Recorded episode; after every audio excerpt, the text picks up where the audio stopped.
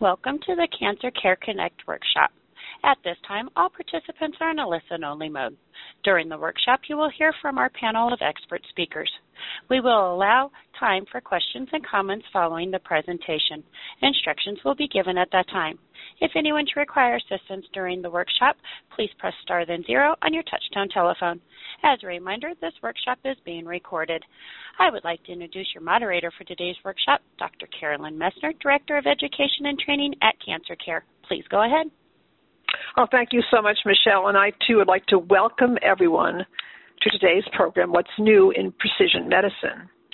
And today's program is supported by Novartis Oncology and the Diana Napoli Fund. And I really want to thank them for their support of this program, and not just for this particular program, but for many of our programs that they support as well.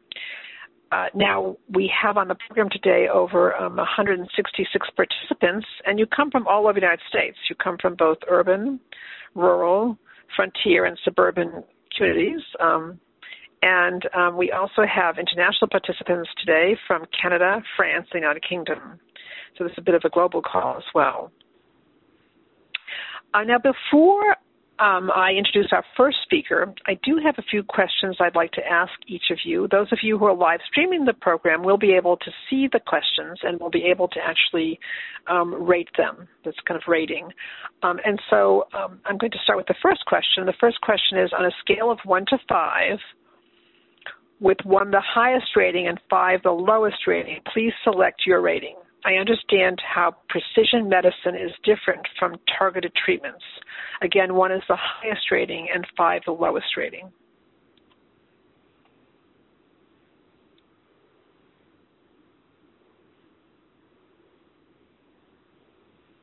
The next question is I understand the role of precision medicine in deciding the treatment options for breast cancer, colon cancer, lung cancer, leukemia, and blood cancers. Again, one is the highest rating and five the lowest rating.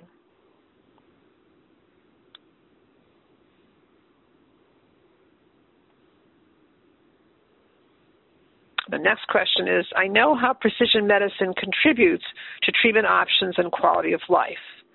Again, one is the highest rating and five the lowest rating.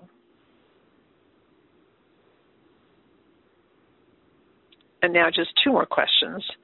I know the role of the pathologist in precision medicine. One is the highest rating and five the lowest rating.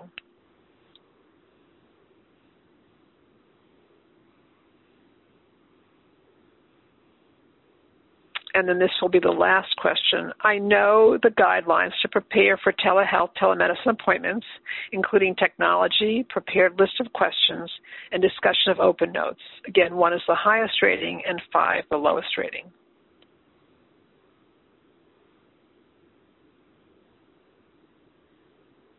I want to thank you all for participating in these questions. It really helps us to better understand um, what you know coming into this program, and also it helps us to better plan programs to better meet your needs. So, um, thank you all for doing for participating.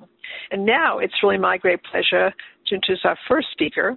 And our first speaker is Dr. Generosa Grana. Dr. Grana is Medical Director, MD Anderson Cancer Center at Cooper Division Division Head, Hematology and Medical Oncology, the Cooper Health System, Professor of Medicine, Cooper Medical School at Rowan University. And Dr. Grana will be addressing understanding precision medicine, overview and value of precision medicine, the role of precision medicine in informing treatment decisions for breast cancer, and talking with your doctor about precision medicine and its benefits. It's my great pleasure now to turn this program over to my esteemed colleague, Dr. Grana. Oh, it's a pleasure to be here this morning. Thank you. Uh, let's begin by talking about precision medicine. Um, in its current form, it is the tailoring of treatment and prevention approaches to the individual features of a cancer or of a patient. Uh, and that's important because we're going to highlight the differences between targeted to the patient versus targeted to the cancer. Sometimes this has been called personalized medicine, and it's the concept of taking into account differences in the genetic makeup of an individual and the genes and proteins that are differentially expressed by a tumor.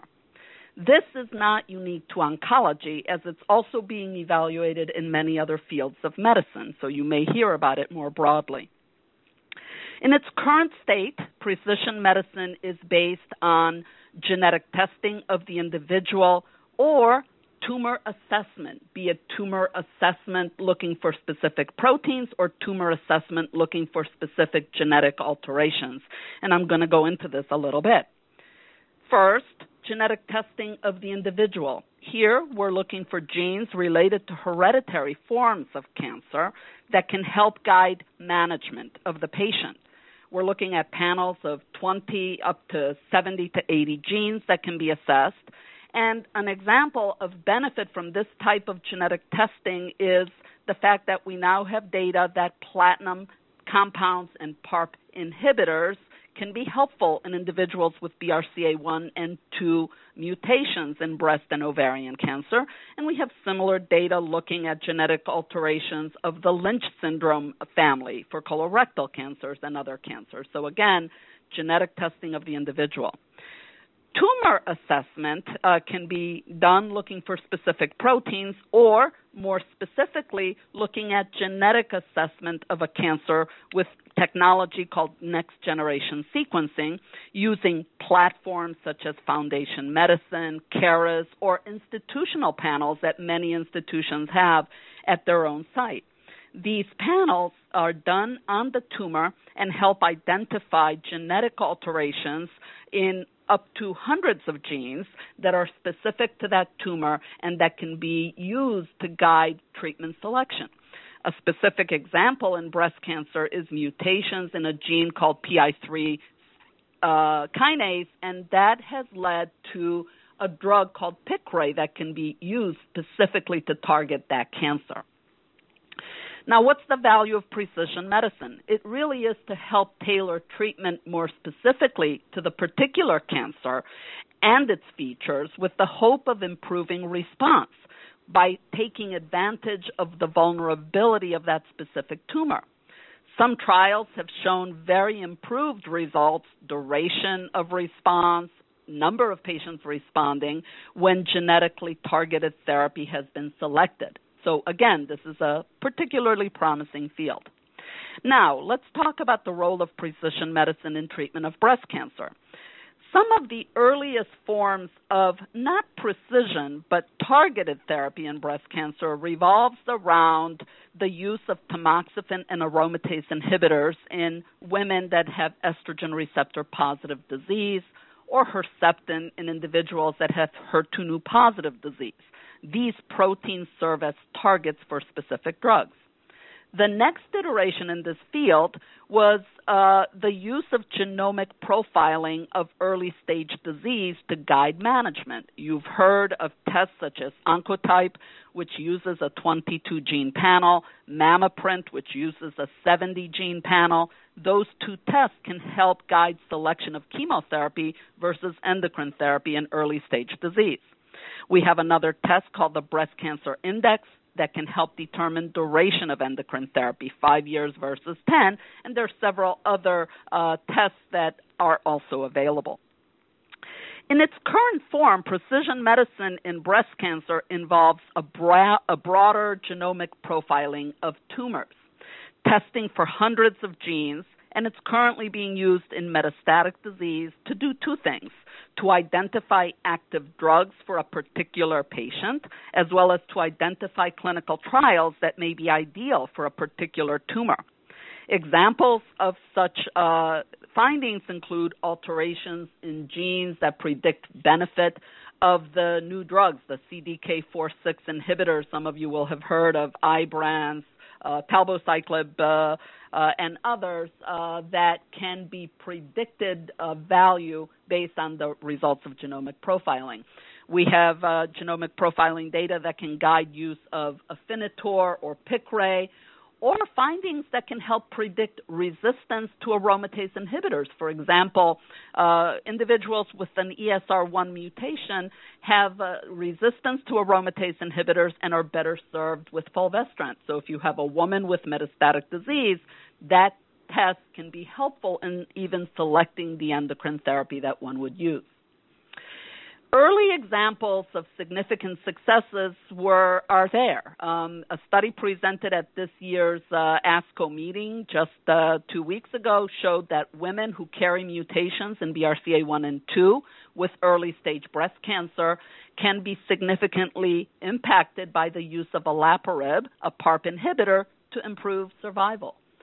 Other studies have shown benefit again from genomic guided treatment versus standard selection of drugs. So again, we have data that there is uh, benefit to this technology. Precision medicine has specifically led to a change in how clinical trials are being done across the world. Rather than taking hundreds to thousands of patients with breast cancer, for example, to test a new drug, current trials are being done in a more efficient way. Basket trials a term that is commonly used, have a targeted therapy that is being tested in multiple diseases that have a common molecular alteration. So rather than doing a study in breast cancer, basket trials may have melanoma, colon cancer, or breast cancer with the same genetic alteration against and, and looking at one drug. Umbrella trials are another terminology, and these are one single disease multiple drugs being tested aimed at various subgroups of patients. So these two approaches are changing how we do clinical trials in cancer. Again, these trials are primarily being uh, done in metastatic disease for now, but I foresee that the future will be different. And so again, again, some early results are showing promise from this approach. What are the current limitations of precision medicine? I think there are three or four main ones. First, understanding what a, an important mutation is versus a non important mutation, or sometimes called a driver mutation, because you may find many alterations in a tumor and they may not have the same importance. Number two, having enough drugs to target the abnormalities that are found. We know that TP53 is the most commonly found alteration in cancer, yet we don't have drugs to target it. And then many cancers are silent. They don't have significant alterations that can be identified, so we can't guide treatment. The next topic is talking uh, with your doctor. Precision medicine has limitations, but it can be useful, and it is always appropriate to bring up topics of interest to your physician. The basis of precision medicine begins with genetic testing of the individual and genomic testing of the tumor. And I think the question is not uh, should it be done, uh, but when should it be done, and should it be done once or should it be done multiple times? This information can be helpful uh, in selecting drugs for treatment now and in selecting drugs for future treatment, as well as in looking at available trials that a patient may be able to participate in. So again, not when to do it, but really um, not should it be done, but when to do it. And then the next question is should it be done on tissue from a tumor or can it be done on blood? There are certain individuals where a bone biopsy is the only tissue available and there's not sufficient material. So we now have the capacity to test blood for circulating tumor cells or tumor derived DNA. And finally, the question is should it be done multiple times at times of each change in therapy plan to help guide management? Probably. I think we're still on our way to get there. So I think this is very interesting, exciting uh, changes that are happening in the management of cancer. Finally, let me finish by uh, answering a question that uh, Carolyn asked me to address, and that was uh, commenting on COVID 19 vaccines and cancer. I totally fully support the use of COVID vaccines in cancer patients, but it's important to discuss it with your team to make sure that they're also fully on board. And we know that the effectiveness of vaccines varies by the immune competence of the patient. Certain individuals that are immune suppressed may not have the same immune response to the vaccine and may not have the same protection. So it's important to follow current guidelines, to be cautious, to wear masks, to continue social distancing, because again, we're not sure that every patient is fully protected, but all of our programs are very much attuned to this information, and I think it's important to work with your team, but absolutely support vaccines. Thank you. Oh, thank you so much, Dr. Grana. That was really outstanding and, and really set a wonderful tone for the program today, put us in a context. Um, so thank you so much. I know there'll be questions for you during the Q&A um, as well, so thank you. And our, our next uh, speaker is Dr. Ron, Rona Yaeger, and Dr. Yaeger is medical oncologist, gastrointestinal oncology service, associate attending physician, Department of Medicine, Memorial Sloan Kettering Cancer Center. Dr. Yaeger will be address, addressing precision medicine's role in informing treatment decisions and predicting response to treatment. Um, the role of precision medicine in informing treatment decisions for colon cancer, and how precision medicine contributes to treatment options and quality of life. It's really my great pleasure now to turn this program over to my esteemed colleague, Dr. Yaeger. Thank you, Dr. Messner, and it's my pleasure to join today and to discuss the role of precision medicine in informing treatment decisions with a focus on precision medicine and colorectal cancer. So we've heard a great background on precision medicine, and I wanted to highlight two main outputs of precision medicine in clinical care. The first is identifying molecular subgroups that may have distinct clinical characteristics. So patients that may share a molecular change within their tumor may have a similar clinical behavior um, where we can uh, refine our understanding rather than thinking of all breast cancer, we can think of HER2 amplified breast cancer um, as the example that was discussed, where patients may have um, some clinical features um, that are in common, which can guide us as we think about where the tumor spreads, what scans we need to do, um, if some cancers may be more aggressive based on molecular features that can guide us in terms of surgery.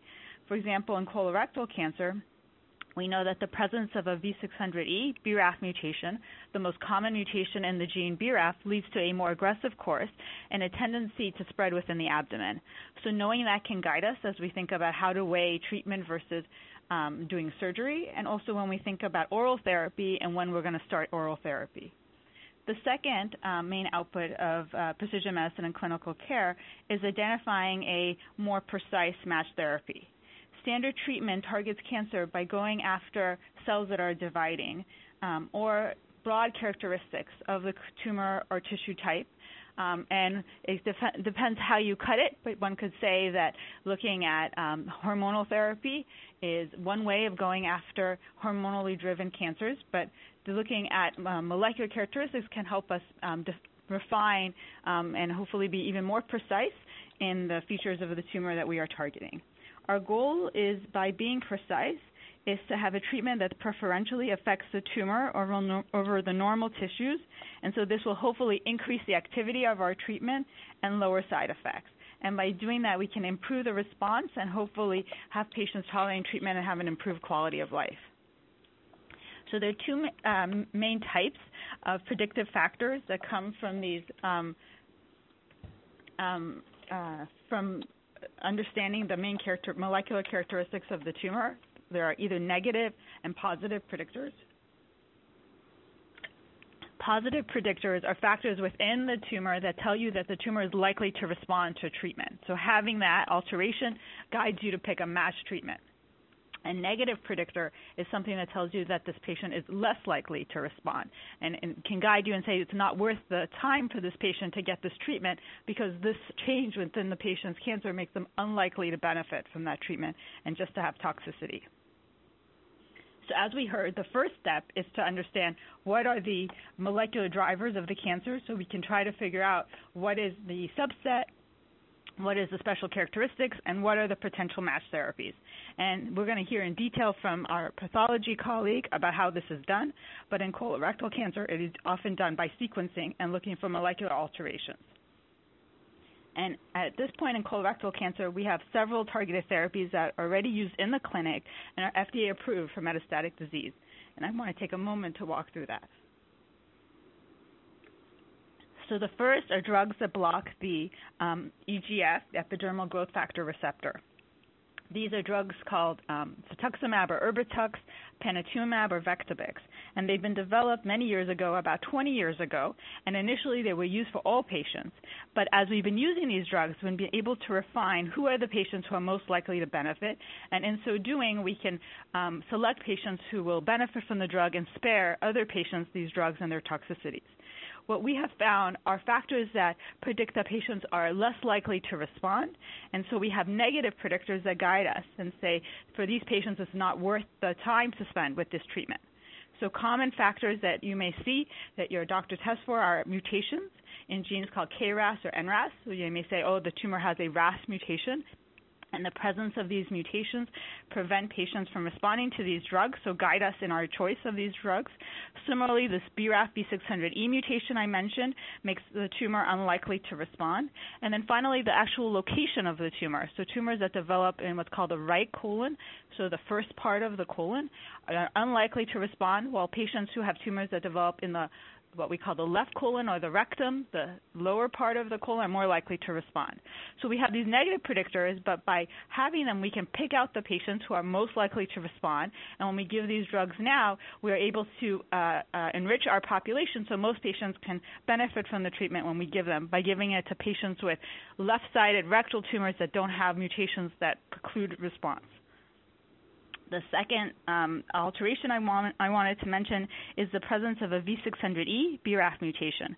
This is our first positive predictor, predictor in colorectal cancer, as recently we have an FDA-approved treatment for patients who have a BRAF V600E mutation within their tumor, with an approval of a BRAF inhibitor that's given together with an EGFR blocker. And this um, is important because, as I said, this is an aggressive subset, but now we suddenly have a new therapy, a new option, and our goal is to change something that's aggressive by having a matched treatment that we can actually go after it and go after it better to actually have patients live longer. Where we have a success story with HER2 amplified breast cancer, where there's a lot of targeted therapy. We are behind that in colorectal, but the, we have our first step with this positive predictor for patients who have a BRAF V600E mutated tumor.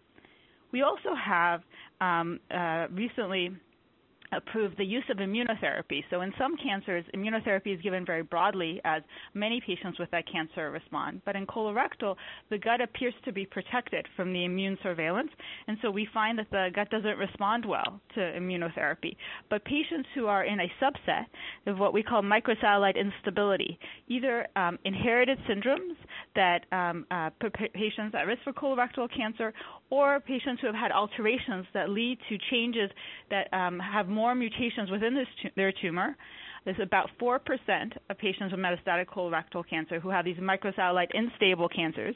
But finding that gives us a positive predictor of response to immunotherapy and gives us a treatment that has a high uh, chance of working. So our goal is to look at everyone's cancer and say what is driving the cancer and to give a matched treatment. And we're moving towards that as we slowly define um, what are the, the, what we can see in the genetic changes are the drivers and making new drugs. And there are some emerging therapies that will hopefully extend um, who we can treat as now we have only a few uh, targeted therapies for colorectal and for many cancers. So the first I would mention is HER2 amplification, which is well established in um, breast cancer, occurs in about 3% of colorectal cancer, and we have uh, we use targeted therapies as well, but we need combinations to get responses. The second is NTRK fusions. So fusions of genes in the NTRK family is very rare, less than 1%, but it does occur. And when it occurs, we have drugs that work very well. So that is something that can be tested for. And finally, mutations in KRAS. So we mentioned that this causes resistance to the EGFR blockers, but there are new drugs that are being developed. And the first um, of those drugs um, are these uh, drugs that are selective to a specific mutation, the G12C mutation in KRAS. And Dr. Arbour may speak more of this as it's important in lung cancer. But for patients with colorectal cancer with this mutation, we have many clinical trials, so we now have the potential of matched treatment um, for these patients. Um, and we're hopeful, hopefully going to develop um, treatment and extend the group of patients who can have a match uh, therapy. So finally, a moment about quality of life. Um, so obviously our goal here is to improve quality of life by personalizing treatment so that we have a good efficacy and less uh, side effects. And this has become increasingly important for us to actually look at directly and to have patients guide us on how they feel and report their own symptoms um, while on clinical trials. So in the BRAF trial that was recently completed for FDA approval, patients filled out questionnaires saying um, how um, answering many questions about their quality of life and their activity levels. And what the trial found was that the these selective BRAF drugs, in addition to um, helping patients live longer, they actually were able to maintain quality of life. So, so patients had a delay in any decline in the quality of life while they were on these treatments. And um, trials now that are being done also are starting to put in these patient questionnaires so that we can hopefully develop treatments that are both working against the cancer and helping patients feel better. Wow. Thank you so much, Dr. Yaeger. That was really, uh, really outstanding, and um, really, uh, really went into great detail in terms of the real benefits of precision medicine um, um, for for many cancers, but your focus on colon cancer. But it was very dramatic, and thank you so much. Thank you. And I know there'll be questions for you during the Q and A um, as well. But thank you. Um, and our next speaker um, is Dr. Kathryn Arbour, and Dr. Arbour is assistant attending thoracic oncology service Memorial Kettering Cancer Center, and she is going to be addressing how precision medicine is different from targeted treatments, the role of precision medicine in informing treatment decisions for lung cancer, and the increasing role of telehealth and telemedicine appointments. It's really my great pleasure now to turn this program over to my esteemed colleague, Dr. Arbour. Thank you so much for the introduction, and again, thank you to the whole group that's listening in on the call today. Um, it's my pleasure to talk about precision medicine kind of more broadly in cancer care and then specifically within the management of lung cancer because it's so foundational to how we manage patients with lung cancer, uh, so important and part of our day-to-day care, um, and can be, uh, you know, has really dramatically transformed the lives of our patients as we manage them. I think one thing to keep in mind is we've been talking a lot about precision medicine and um, you know, we discuss about how could it be different than targeted therapies. Sometimes, and you might read about that the words are used interchangeably. But I would argue that um, targeted treatments are just one aspect of precision medicine. Um, one aspect is to identify on precision medicine testing uh, oncogenic drivers or drivers of the cancer cells that are causing them to grow and divide, oftentimes that are leading to mutant proteins that are there and leading to cancer cell growth. And depending on the driver that we identify, we may or may not have a targeted therapy. So identifying that quote unquote driver that's there may tell us about the biology of the cancer, uh, how aggressive it may or may not be, how likely it is to exist in a certain patient population. For example, um, there are some lung cancers that are more clearly found in patients uh, who have no history of smoking, others are more linked to smoking. Um, and so there's can be differences in terms of the biology of disease.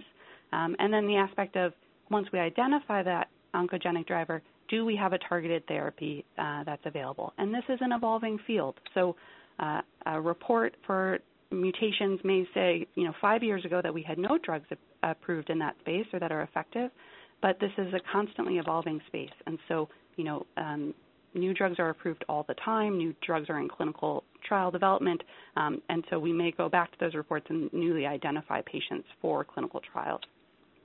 The other thing to keep in mind is specifically in lung cancers, but I would argue in all cancers, that personalized medicine is about more than just the mutations that are in a patient's tumor. Um, it may there might be other markers in terms of um, how likely immunotherapy drugs are to work, or what the actual type of cancer. Not all lung cancers are the same. Uh, there might be certain features that the pathologists look at on the microscope in addition to um, uh, the genetic testing of the tumor that may inform treatment changes. And for, you know, as others have mentioned on the call, all of these goals are to identify as much as possible using all of the different factors which treatments are likely to be most effective at controlling the cancers um, and which treatments are likely to perhaps not have a benefit. And we would like to avoid those treatments and avoid unnecessary side effects as we can. So, trying as much as possible not to have a one size fits all approach to um, a patient with a given cancer and uh, drill down a little bit more details on, on what would be beneficial for that individual person and that individual tumor type. I want to mention that targeted treatments um, may be oral therapy, like small molecule inhibitors. They may be IV therapy, like antibody treatments. And while these treatments do have potential side effects, they may be different than other treatments like chemotherapy or other treatments like immunotherapy medicine. And each of the side effects of those those particular drugs may be different for each of the different drugs. And so it's really something that to discuss with your oncologist and recognize that these are still cancer treatments and they may have potential side effects, but in general, again, we want to think about the quality of life and the big picture and management of these side effects Um, and so that's an important conversation to have uh, with your physician about it. Other things about targeted treatments that are relevant, as Dr. Yaeger had pointed out, is that the same targeted treatment may work on multiple different tumor types and may, in fact, be FDA approved for a specific mutation, no matter what type of cancer that is. And for example this is um, NTRK fusions for that. Um, or drugs may work differently. So, for example, um, these uh, new KRAS mutation KRAS inhibitors, and specifically in patients with G12C mutations, these drugs might work differently in patients who have lung cancer versus colon cancer.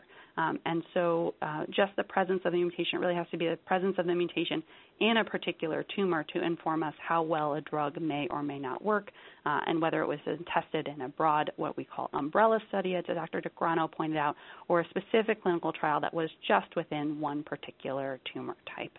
Um, and then specifically talking about the role of precision medicine, and, like to move on specifically to talk about lung cancer, um, it was really one of the um, first areas to look at these specific gene alterations about what targeted therapy can do in this space.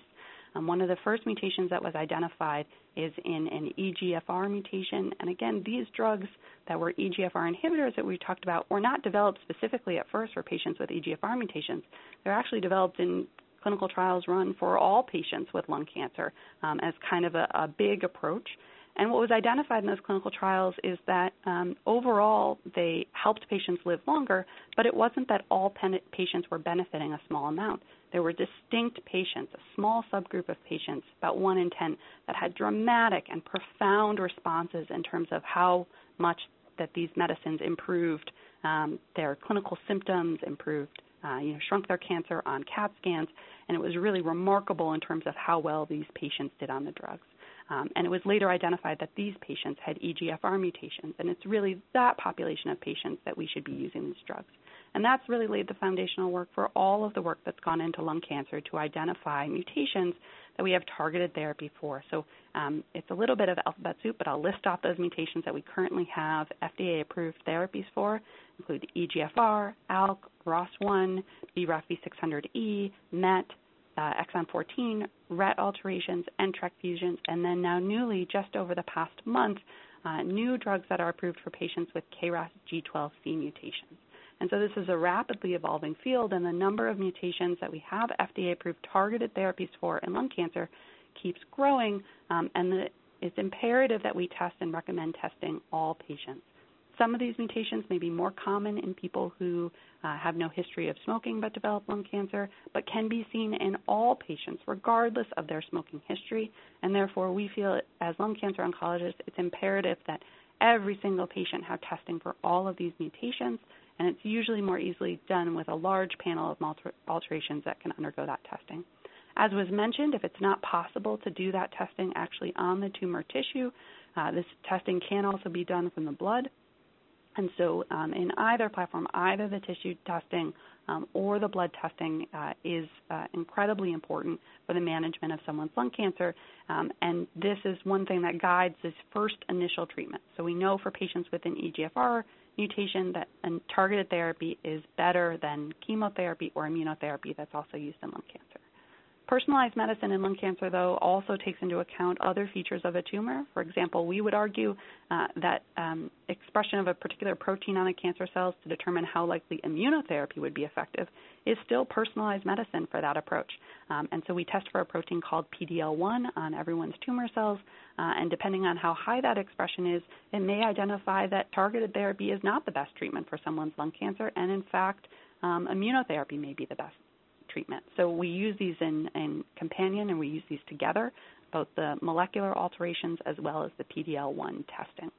Um, for precision medicine, as Dr. Yaeger referenced, we have, as well as, uh, as just like in colon cancer, also in lung cancer, these positive predictive and also negative predictive factors. So um, some presence of other mutations in a lung cancer tumor may give us ideas about how aggressive a tumor is and may give us also ideas about that some therapies may be less likely to work.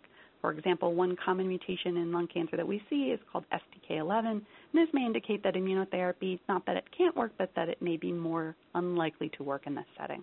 Um, but that may not affect how likely targeted therapy approaches are to work. And so these are important um, things that uh, uh, your lung cancer oncologist is looking at. Targeted therapy is important to give access not only to FDA approved therapies, but also obviously to clinical trials. Uh, and that's incredibly important in the development of these new medicines. And again, I would think that the one of the newest developments in lung cancer is, as Dr. Yaeger indicated, um, KRAS G12C mutations. These are mutations that are identified in about 12% of patients with lung cancer overall, um, which sounds like a relatively small number, but you know we have drugs approved for patients with 1% of lung cancer cases. So this is relatively common. It's the most common type of KRAS mutation uh, in lung cancer. About 40% of patients with a KRAS mutation overall will have that uh, specific mutation, um, and specific inhibitors for patients with G12C mutations have been in development for several years now and we're just uh, the first such drug was just FDA approved called sotorasib um, about a month ago by the FDA, and is now we're seeing it in the hands of patients in clinic, which is wonderful, uh, and many other clinical trials in that space. And so much work to be done, but this is an example of the field moving quickly um, that uh, reports may indicate that there are clinical trials that might be particularly relevant for patients. I would mention about the KRAS mutations uh, these drugs are specifically for patients who have a G12C mutation. They do not work against other types of KRAS mutations, for example, G12F, G13D. There are a number of other mutations that are there. Um, we're hopeful that more drugs will be developed in the future to um, address those other types of mutations. And then finally, I want to talk about the increasing role of telemedicine and telehealth appointments. Um, in the midst of COVID, obviously there was wide adoption of this as patients um, wanted to stay closer to home, and as physicians, you know, there's been differences in how these have been adopted across the board and across different institutions. Uh, I would say that nothing can replace being in person with our patients in clinic, uh, and we love to have that and, and, build those connections. But they can be really valuable for patients. You can sometimes platforms have ability to bring in multiple people in for visits. Uh, even a family member that lives distantly away can reduce travel when you aren't feeling well, um, and may be helpful for patients who, for example, live far away from an academic center and may have a rare tumor type or a rare mutation that's identified on a um, personalized medicine um, uh, targeted therapy, you know, panel of mutations and give them access to an expert. Um, some things may still need to be done in person, physical exam, lab monitoring, things like that. Um, but I think they can really um, uh, augment someone's ability to care for them and have access to physicians. Uh, technology is sometimes challenging, uh, and so definitely you want to feel comfortable with that and understand the platform that's available um, at the institution uh, that you're receiving your care and feel comfortable f- from that um, and uh, make sure that your friends and family, if they'd like to join in, are comfortable as well. And it helps to be prepared and, and test that out prior to the visit, both from the physician side and then also from the patient side.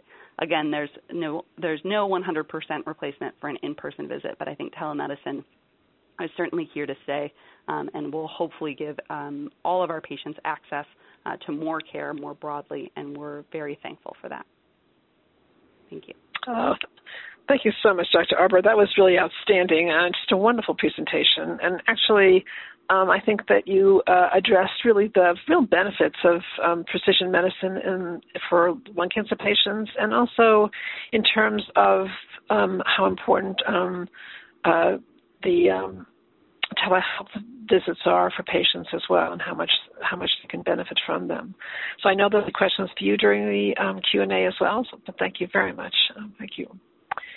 And our next speaker is Dr. Michael Mauro. Dr. Mauro is le- Dr. Michael Mauro is the leader of Myeloproliferative Neoplasms Program, member of Memorial Sloan Kettering Cancer Center, professor Weill Cornell Medicine.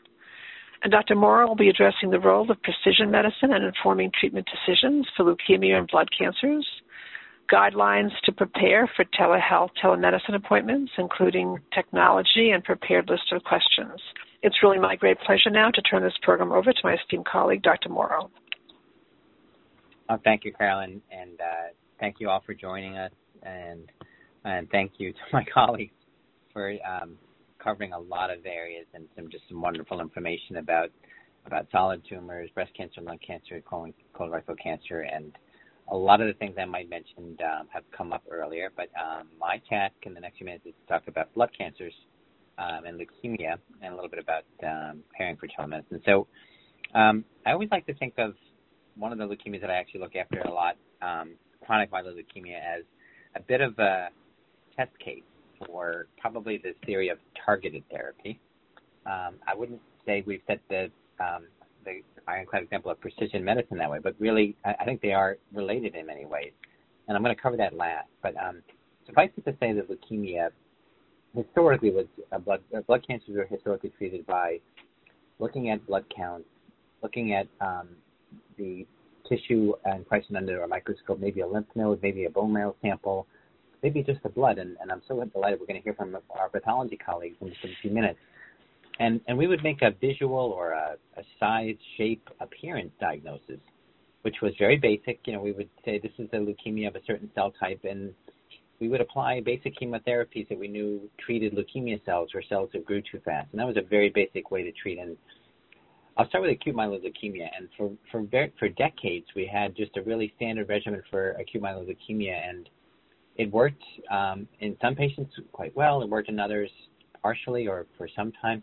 Unfortunately, it didn't work um, very well for some, and and we didn't have a lot of other options. And wow, we have completely reversed the course um, with precision medicine. So by unraveling the genetic code and through sequencing and through genetic testing, um, through personalized approaches to patients, looking at the um, their comorbidities, their health, their tolerabilities for chemotherapies, even down to, for example, in pediatric leukemia, looking at the way children metabolize medications. Um, we've been able to change the way we treat leukemias. And I'll highlight that in AML, we now have a completely different approach where we know before we start to do anything, we need to um, take a precision medicine approach and profile the enemy. We need to know what makes this leukemia tick. My mentor, Brian Drucker in Portland, Oregon, 20 plus years ago, or maybe now 30 ish years ago, um, used that principle to understand CML and said, why is this leukemia so specifically related to a genetic uh, fusion and, and, and, the output from that genetic fusion? What makes that tick, and how could we overcome that with a targeted drug? But precision medicine allows us to identify the proper target. Um, and in AML, as my uh, colleague in, uh, speaking about lung cancer mentioned, sometimes we have very narrow windows where we have just a few percent of patients might have a certain abnormality. Um, I'll give an example of a great um, breakthrough in research uh, called the BEAT AML trial, which um, is, is um, supported by you know a similar effort like Cancer Care, you know, Leukemia Lymphoma Society, another patient advocacy group, which has been tremendous to help with um, cancer research. And in leukemia, they they're uh, helping uh, and really um, launch this trial where we profile a patient with AML and then put them into a number of different arms looking at different treatments. And you know the, the trial already has output. Of course, we're looking at now more than a dozen or, or so key arms um, saying a patient with X abnormality will get Y drug, et cetera. We know now that patients overall who go on targeted therapy do better than patients who receive just good good basic therapy. Um, you know, thank goodness we have therapy for all patients, but it's clear that we can do better. And, and this this trial is already reading out positive, and we've had some some dramatic results. Um, we've had development of targeted therapies in AML, which have been clear breakthroughs targeting something which makes cells grow quite fast and is, is a, um, a, something related to a key early factor in blood cell growth called a stem cell factor, a FLT3 mutation. Mutations in the metabolic pathways of cells, things that we really probably couldn't have envisioned we would find a, find a mutation and recognize how that would lead to a buildup of, of damage in leukemia, something called an IDH mutation or isocitrate dehydrogenase, IDH1-2. We have oral drugs for both those mutations, which are targetable lesions in AML, and those are dramatic breakthroughs in AML. Um, we um, we know that this change in AML has extended to other cancers as well, and I, I think the um, the way we treat AML again has gone from really a sort of one horse show to a, mul- a multiplicity of different options. And um, importantly, we we have widened our armamentarium by borrowing from other therapy fields, uh, treatments that were previously used, for example, in lymphoid cancers that target uh, genes related to programmed cell death or apoptosis, uh, particularly a drug called venetoclax. B- inhibits a target a protein called BCL2. Um, dramatic improvements um, with with the addition of, of that drug in, in, AML. Let me switch gears and talk about some other leukemias. Um, how about ALL, uh, another you know of the acute leukemias, where um, we know we have sort of a bimodal distribution. We often see this in younger uh, patients. We also see it in, in, our in adults. The cure rate for ALL has been um, a huge story in children where we have a very high cure rate, and, and precision medicine has clearly played a role there. So now we break it down by looking at some of the basic principles of leukemia cells. So they have too many chromosomes, too few chromosomes, because that's part of the damage that can cause leukemia. So they have a specific target again, something called the Philadelphia chromosome, or do they have something that looks like the Philadelphia chromosome or behaves like the Philadelphia chromosome? Those patients might be eligible for um, targeted drugs like the drug Sprycel or Dasatinib, which is used in in uh, leukemias with this Philadelphia chromosome, very helpful in ALL. Um, this is where we can really tailor the treatment to a patient. Um, when a patient has a certain um, profile and they might respond extremely well very early in ALL, for example, we can we know we can pull back. We don't have to give as much chemotherapy as we might give to another patient who's doing well but might not have that same um, degree of clearance of their leukemia. So we can tailor further um, beyond just picking the right medications and picking the right recipe by saying, well, how fast is it cooking? Can we pull it out of the oven faster? Um, we've seen huge advances in ALL um, in another area called CAR T cell therapy, which is engineered T cells from the patient to help treat their own cancer. Now, that isn't really a uh, targeted or a precision approach. It's really more of a very high level immunotherapy or immune harness therapy, which fortunately works in a broad sense. It will work in ALL that might have various different targets or might have been through different precision types of therapy. It may not have been able to, um, we might not have been, hold, been able to hold the patient in remission. And it's welcome to use where this Philadelphia chromosome makes it. So huge advance there. What about chronic leukemia? Um, CLL, um, probably the one of the most common blood cancers, has definitely seen a, a, a dramatic shift in therapy options through precision medicine um, by recognizing big groups. I think my uh, one of our earlier speakers today mentioned how some patients can have um, you know, a, a similar uh, disease but have very different profiles, and, and their precision medicine profile might predict very different outcomes with chemotherapy. Patients who have don't have any damage to a tumor suppressor gene that we all have, which we you know we need called P53, and who have their CLL cells might have gone through a certain degree of maturation and, and they've they've sort of organized their immune related genes, can do very well with chemotherapy and, and have a prolonged remission. May not need that might never need therapy again. Whereas patients who might have damage or, or are missing in their leukemia cells, this tumor suppressor gene called P53, really need different therapy.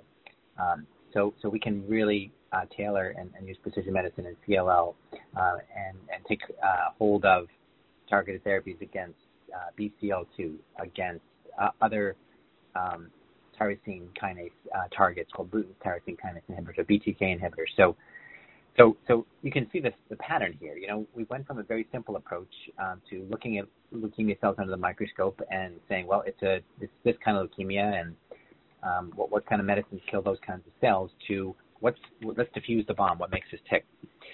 My disease area, which is mainly CML and myeloproliferative disorders, has benefited tremendously as well. We have more broad approaches um, again, CML was a disease in which targeted therapy really was probably um, the, a great example was set by identifying the, the kinase or the enzyme that turned on leukemia cells, and that it was a singular target, and that a, a host now five and soon to be six targeted drugs have been approved, all basically um, perfect arrows towards the bullseye of this BCR-ABL um, uh, or near perfect, that is, uh, target uh, arrows for the for this BCR-ABL enzyme that's altered. Um, we can overcome variations in the target by using stronger inhibitors or inhibitors that are able to still work when the target is mutated or looks slightly different. That's a little bit of a different approach, but we do use precision medicine to screen for mutations, to uh, assess patients' comorbidities, and we really target, we really adjust therapy by response kinetics. How quickly has someone gone into remission? In CML, we're, t- we're likely to change therapy if someone's going into remission just beautifully, but it's just not fast enough because we're pretty demanding. And fortunately, we have very good options to upgrade or to move therapy along just to speed up the remission to know that we can maximize the patient's chances of long-term success by, by moving the speed along. We, in myeloproliferative disorders, which um, is one of the last cancers just to mention, you know, we, we really have used precision medicine to profile the genetics of the tumor, and and that this is where again one patient may look similar with regards to how their blood is, how they're feeling, maybe some of the problems they're having, but their genetics or their molecular changes may tell a different story. Um, you know, myelofibrosis is probably the best example where we have a, a chronic uh, condition in the bone marrow which is causing damage and, and it's increasingly limiting blood production and causing growth in the spleen.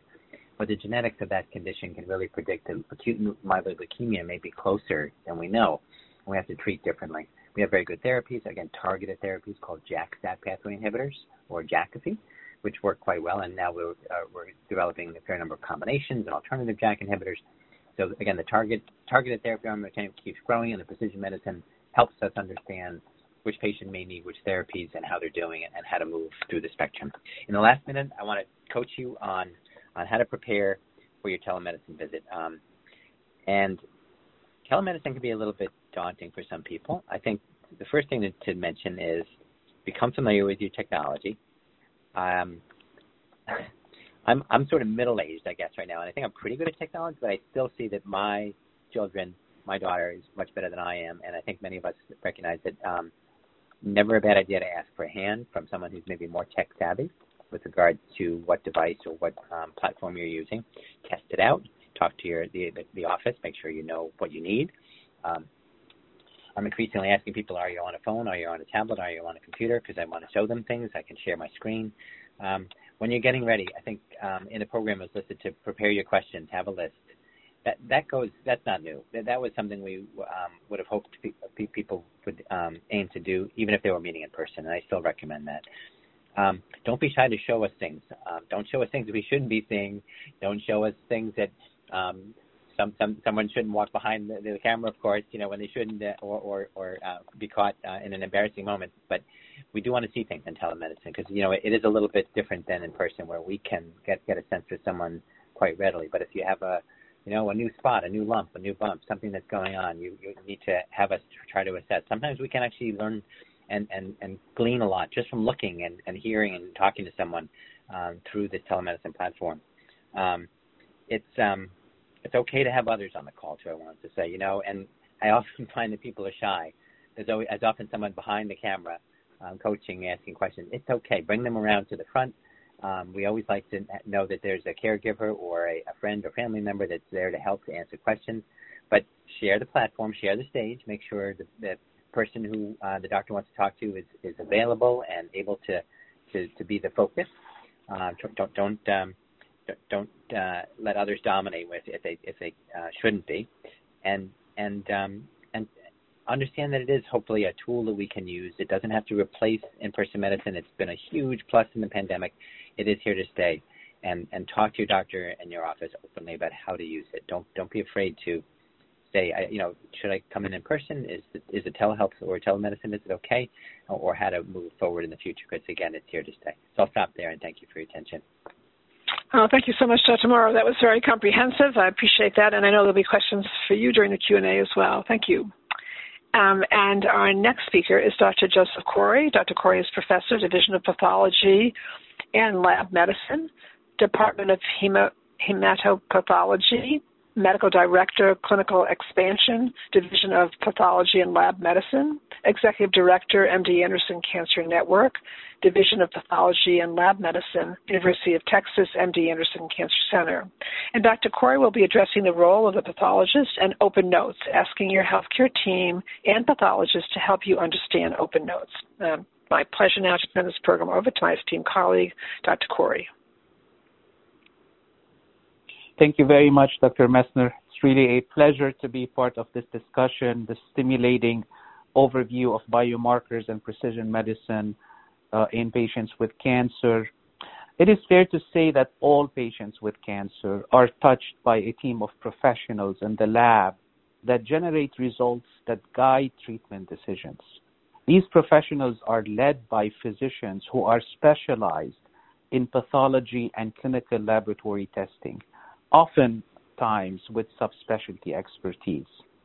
So if anyone walks into a lab, they would see a humming operation with a variety of testing platforms that range from the most simple blood tests to the most complex, from a CBC or a chemistry panel to the most sophisticated high complexity tests such as next generation sequencing platforms.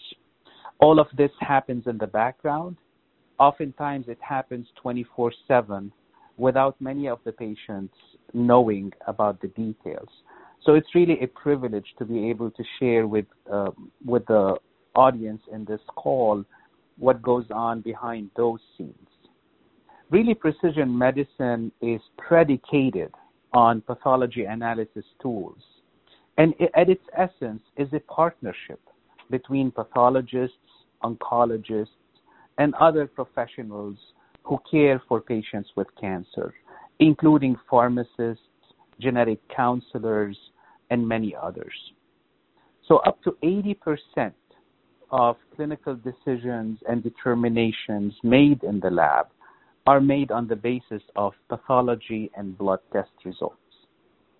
Importantly, when we think about precision medicine and testing that is done to support precision medicine efforts, as Dr. Grana mentioned earlier, we need to think about genetic testing of the patient as well as testing that's done on the tumor tissue itself.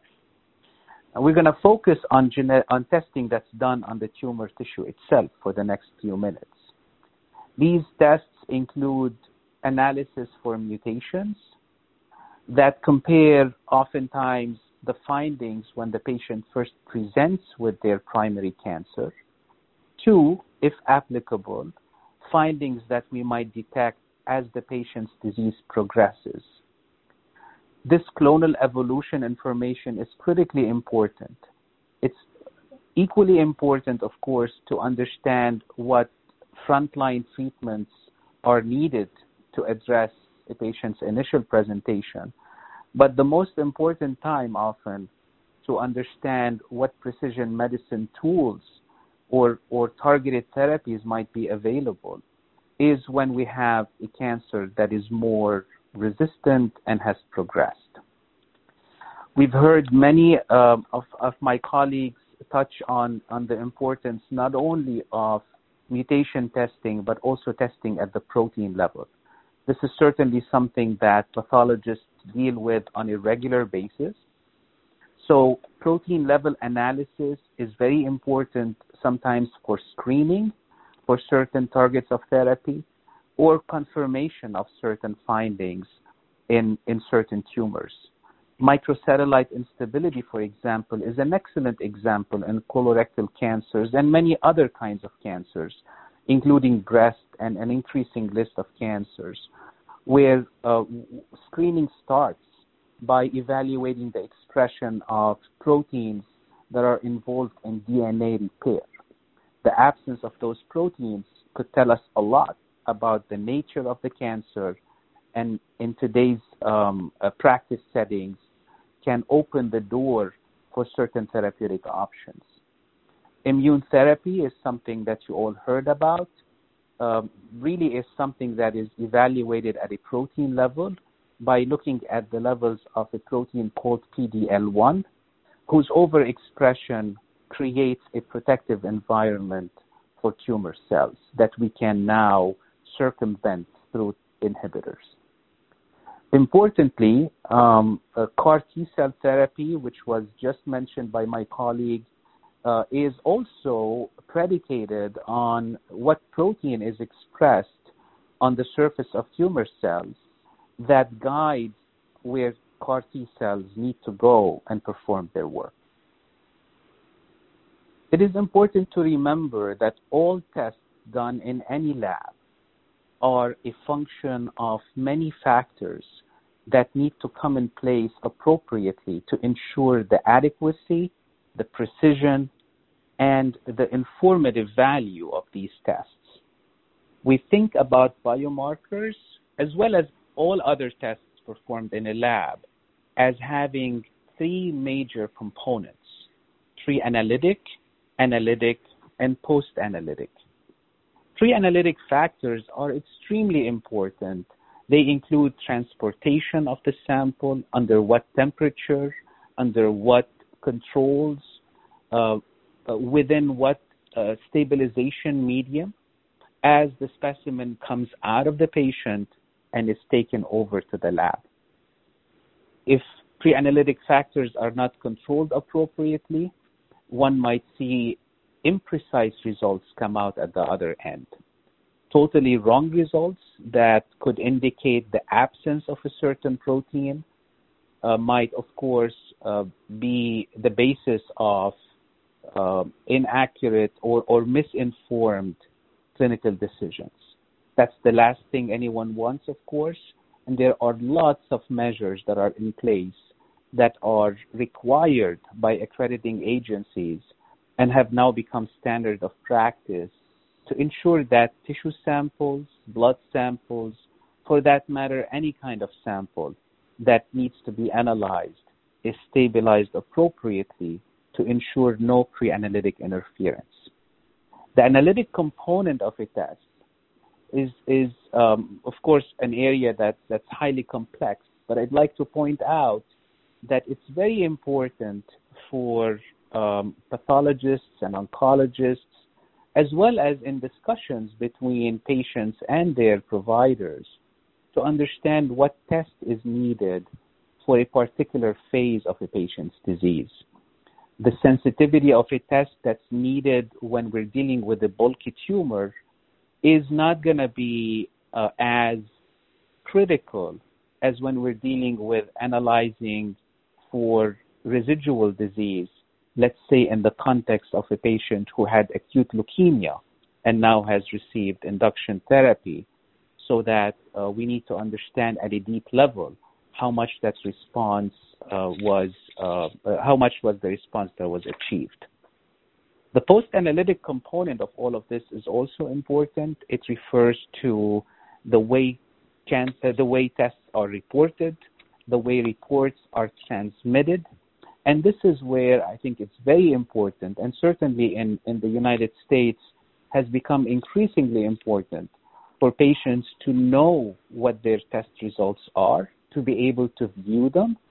This is very important uh, not only so patients are aware and can carry those information, those data with them should they decide to to go seek care somewhere else, but it's very important to remember that uh, results and, and testing in cancer is a very highly specialized area. So while it's it's critical for a patient to be able to view the results, and, and that certainly is where uh, the the trend uh, is going, it is uh, equally critical to be able to discuss those results with the oncologist or other providers uh, just because the context is really uh, of utmost importance.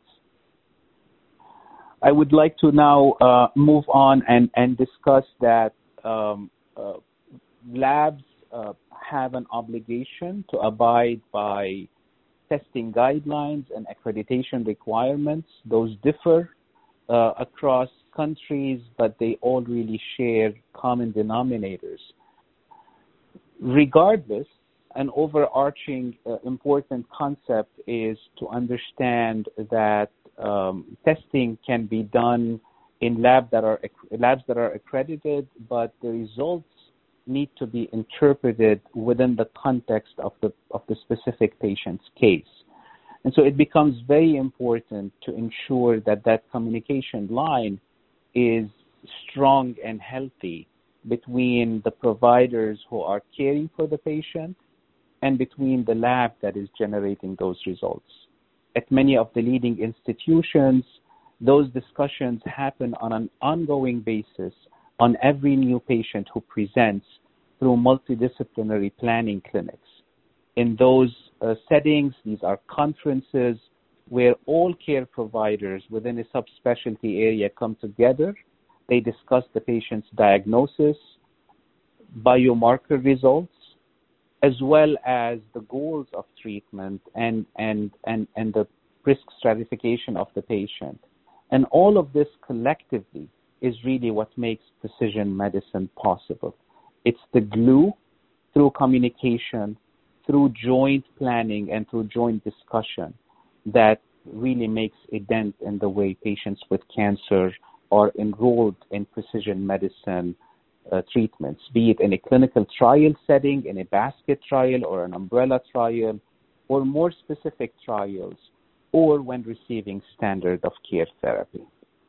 So I hope I am leaving you with a picture of the importance of this entire di- dynamic when we think about precision medicine for cancer that takes treatment that takes testing, and that takes communication into um, consideration to ensure as much as possible the best outcome for our patients. Thank you. Oh, thank you very much, Dr. Khoury. That was really outstanding and just a wonderful, wonderful presentation. Thank you so much and very informative. Um, now, actually, um, before we move on to the Q&A, I just want to ask all of you a few questions. So we're going to move on to um, just a few final questions um, before we move on to the um, uh, to the to the Q&A. So I'm um, going to move on to questions, and I'm going to start with the first question. This is questions now for those of you um, just to tell us um, uh, again on a on a on a scale of one to five. Um, as a result of what I learned in this workshop, I have greater confidence in my knowledge of how precision medicine is different from targeted treatments. Again, one is the highest rating, and five the lowest rating. And this is for people who are live streaming the call who can address these questions. And the next question is As a result of what I learned in this workshop, I have greater confidence in my knowledge of the role of precision medicine in deciding the treatment options for breast cancer, colon cancer, lung cancer, leukemia, and blood cancers. Again, one is the highest rating and five the lowest rating.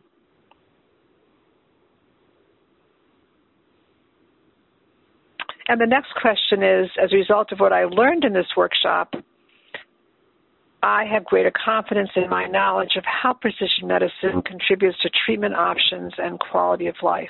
Again, one is the highest rating and five the lowest rating.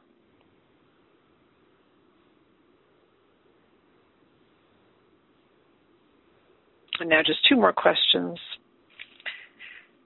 As a result of what I learned in this workshop, I have greater confidence in my knowledge of the role of a pathologist in precision medicine. Again, one is the highest rating and five the lowest rating.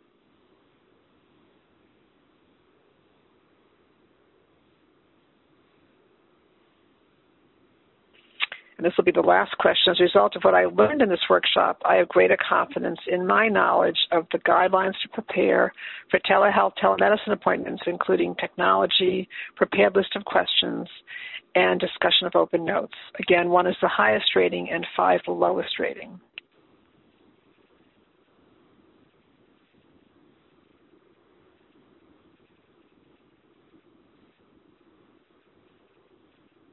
Thank you very much for participating in, in addressing these slides, these um, these questions. It's really very helpful to us to get a sense of what you know um, going out of a program. And now we're going to move on to the Q&A, and I'm going to ask Michelle to uh, move us on to the Q&A.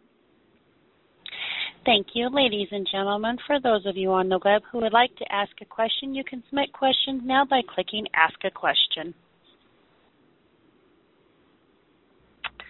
And um, we have some questions from our participants.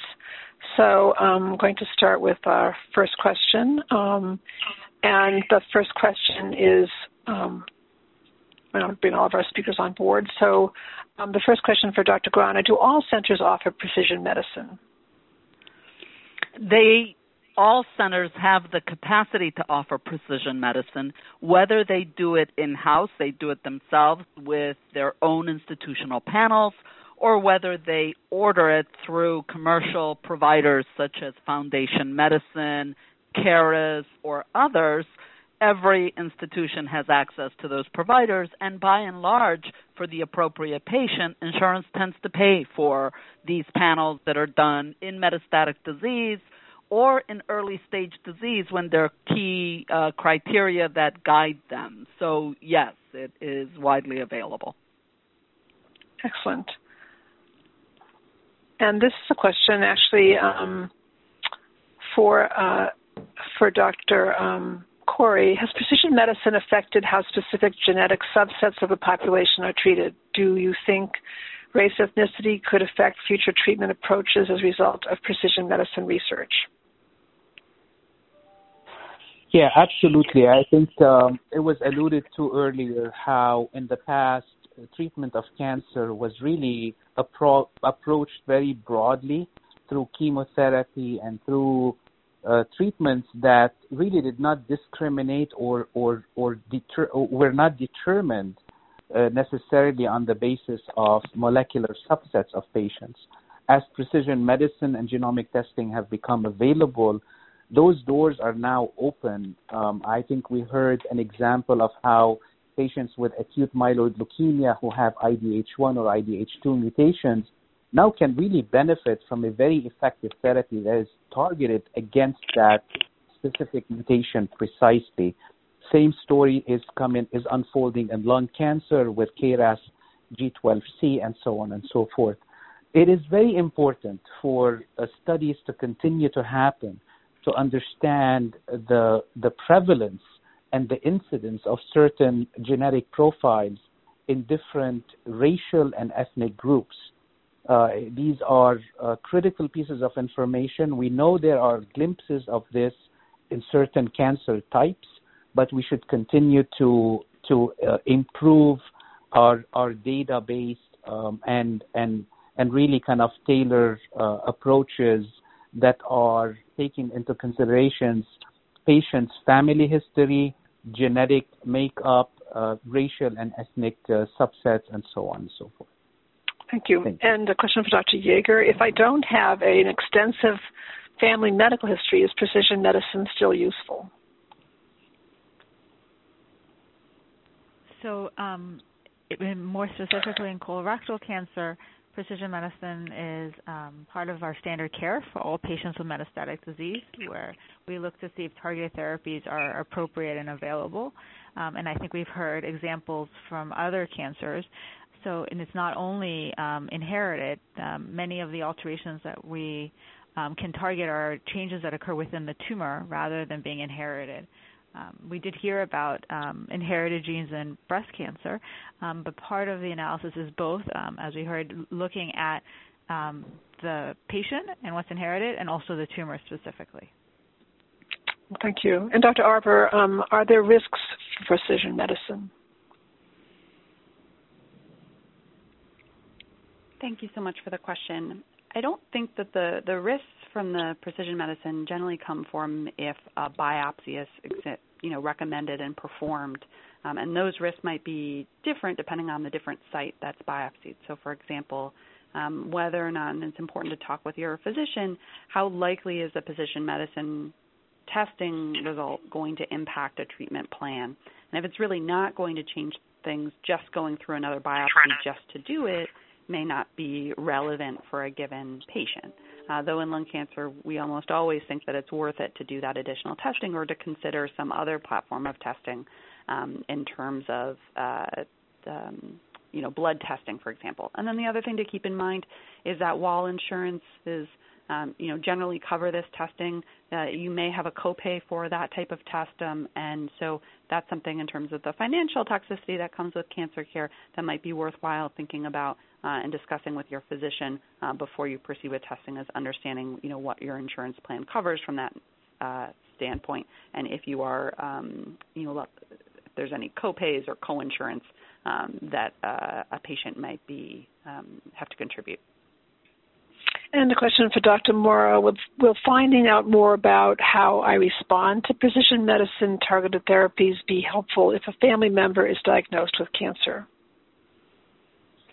That's a very good question. Um, there are certain certain findings in precision medicine may be uh, similar in in uh, relatives and siblings, um, and for example, certain you know, genes are inherited related to chemotherapy metabolism, I think. So I, I think there, there are definitely some possibilities where if one family member responds to a certain way to, and, and the basis is precision medicine, then it could help another.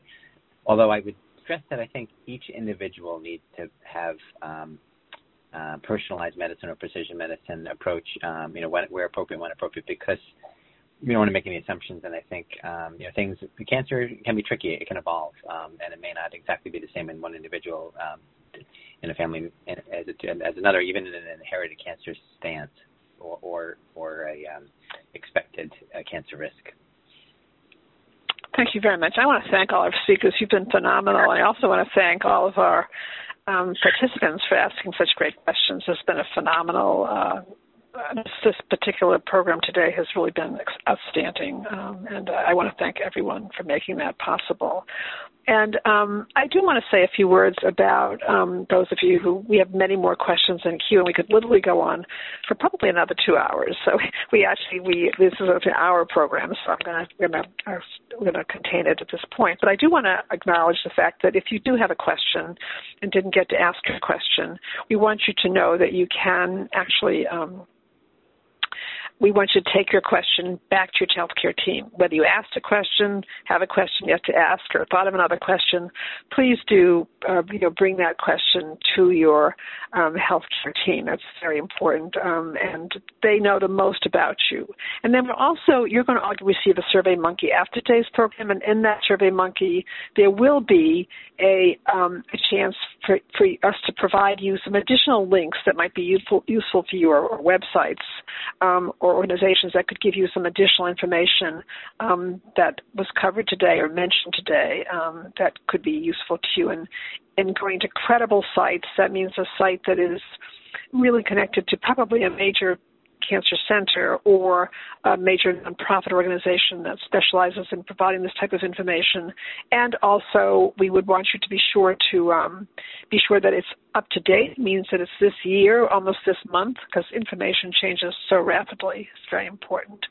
Um, um, and so, um, and I also um, want to remind all of you that for those of you who might like to take advantage of the service of cancer care, you can please contact us um, uh, both at our 800 number or visit our website. Um, and our oncology social workers will be happy to assist you with your questions and concerns that you might have. And um, indeed, um, that that it's a wonderful resource for you all as well. Um, and um, I want to thank you all for your participation today. You've been a terrific group, and uh, I want to wish you all a very fine day. Thank you all. Ladies and gentlemen, thank you for participating. This concludes the workshop, and you may now disconnect. Everyone, have a great day.